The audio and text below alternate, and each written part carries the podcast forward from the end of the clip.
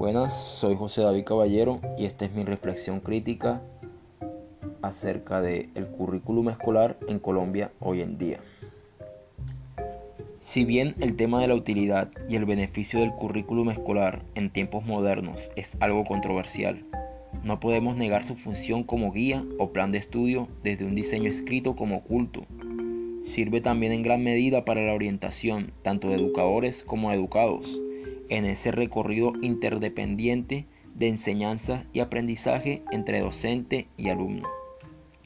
Sin embargo, la manera en la cual el currículum logra de cierta forma limitar la educación es evidente en muchas instituciones colombianas de hoy en día.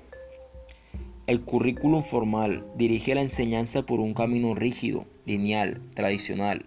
Solo busca generar capital humano, individuos cualificados y formar al estudiante como un autómata cuya función es el de acumular la mayor cantidad de conocimiento posible en todas las áreas, para luego ser evaluado y determinado y evaluado y determinar si su nota evaluativa le alcanza o no para poder pasar la asignatura y por ende alcanzar su grado. Si analizamos con detenimiento esto, Vemos cómo actualmente aún las escuelas siguen este modelo curricular tradicional, generándole una índole de interés laboral, técnico y económica a la educación. Esto produce un instinto de competencia en los estudiantes, los cuales buscarán obtener la mayor nota posible para poder luego salir a buscar un trabajo en el futuro, o bien generar una apatía por parte del alumno hacia la educación, pues no se explotará sus verdaderas cualidades, porque ésta se ocupará en dar una formación uniforme y lineal. A esto me refiero yo con que las escuelas y las entidades educativas no forman seres humanos, sino autómatas con un fuerte carácter individualista. La realidad es que no podemos dejar a un lado el currículum formal, los saberes básicos, como las matemáticas, por ejemplo, son esenciales en el desarrollo del aprendizaje del alumno, pero el sistema educativo colombiano debe también pulir por medio de su currículum escolar los saberes alternativos que exploten las capacidades individuales y orienten mejor a todos los estudiantes. Así la diversidad cultural y cada alumno en particular se verá mayormente beneficiado. La escuela debe adaptarse al dinamismo social, más en esta época de globalización y de diversidad cultural. Por ello, se debe reestructurar la educación en torno a la realidad, tanto en el entorno social como cultural de una comunidad específica. Se debe dejar de lado esa eh, eh, educación homogénea que imparte un currículum tradicional y reconocer y respetar la diversidad cultural, así como las cualidades de cada estudiante, para no solo generar simpatía a los estudiantes a la hora de aprender, a la hora de educarse, sino para fomentar en ellos, en los estudiantes, unos grandes profesionales autónomos y humanos, no solamente máquinas de producir. A todo esto surge un interrogante. ¿Cómo unificar la enseñanza con la vivencia particular de cada cultura? A lo que yo me remito a contestar lo siguiente, por medio del currículum como mediador cultural. Para entender mejor esto, daré un ejemplo que nos simplifique la respuesta eh, que acabé de dar. En nuestra realidad colombiana, para nadie es un secreto que nuestra cultura está sometida bajo lineamientos de violencia desde hace mucho tiempo. El país ha vivido momentos difíciles de guerras y de conflictos internos, en el cual pareciera que se nos niega la paz. Nosotros mismos inconscientemente nos negamos la paz. Esto debido a que cultural, pedagógica y socialmente no hemos sido orientados ni dirigidos a alcanzar la paz. No se trata solamente del conflicto armado por grupos ilegales o legales, también el conflicto es individual, la violencia es individual, está en cada colombiano, en el pueblo en general.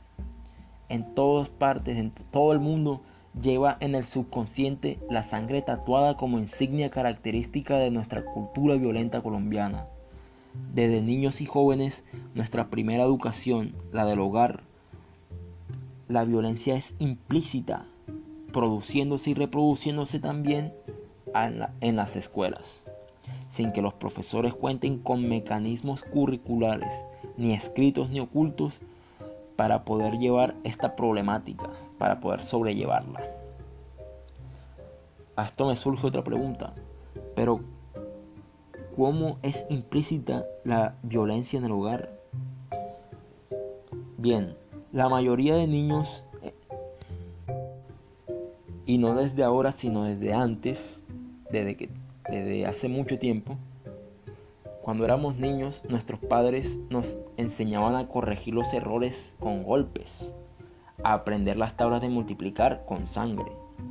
Así la chancleta y el cinturón se volvieron instrumentos esenciales en la enseñanza prácticamente. Esto inconscientemente genera una personalidad violenta que solemos reflejarla muchas veces en las escuelas, así como en, en otros espacios sociales.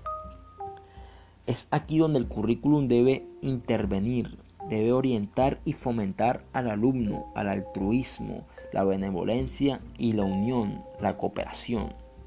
Lastimosamente no se cumple y solo generamos más conflicto en una educación que nos enseña a competir y generar una especie de apatía al conocimiento, bueno, en la mayoría de los estudiantes, claro está. Los niños y los jóvenes son el futuro de la nación. Hay que generar un cambio real en la educación entonces, donde se pueda fomentar los valores de respeto, de unión, de cooperación, de paz, así como también fomentar la enseñanza de otros saberes que impulsen el amor por el estudio a los alumnos. Los profesores deben también cambiar sus arcaicas y tradicionales maneras de enseñar. El currículum escolar debe ser más dinámico, más práctico, más didáctico. No seguir esos, esa rigidez tradicional y lineal que no explota las capacidades de todos los estudiantes ni profesores y no ayuda tampoco a resolver las, las problemáticas particulares tanto a nivel cultural como social que tenemos aquí en Colombia, por ejemplo, con la violencia.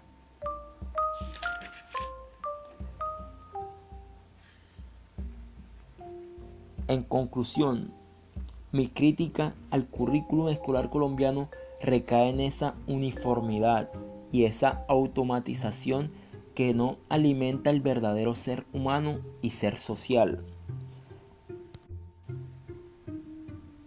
El currículum, como bien lo expresa el profesor español de la Universidad de Sevilla, Jaime Martínez Bonafé, debería ser el instrumento que nos permita crecer como seres humanos. Y ese crecimiento debe ser mediante el diálogo, el análisis para entender los discursos orales y escritos de buena manera y el saber tanto teórico como práctico que nos forma el desarrollo integral como personas. No se debe capitalizar culturalmente una sociedad, dotándola de lineamientos eh, competitivos, individuales ni separatistas, buscando solamente a través de ese, esa metodología eh, académico que el estudiante genere ese impulso solamente a buscar buenas notas, acumular conocimientos a veces innecesarios y aprendidas de manera vaga, que se borrará fácilmente con el transcurrir del tiempo. Esto lo que genera es una apatía al estudio y a la lectura. Por ende, el currículo debe desde el docente fomentar al amor por el saber a través de una educación más didáctica, práctica, enfatizada en una cultura única, cooperativa y sobre todo inclusiva, para que el alumno desde niño entienda cuál es su fortaleza y salga al mundo orientado y conforme con su educación. Eso es todo, muchas gracias por escuchar mi eh, crítica.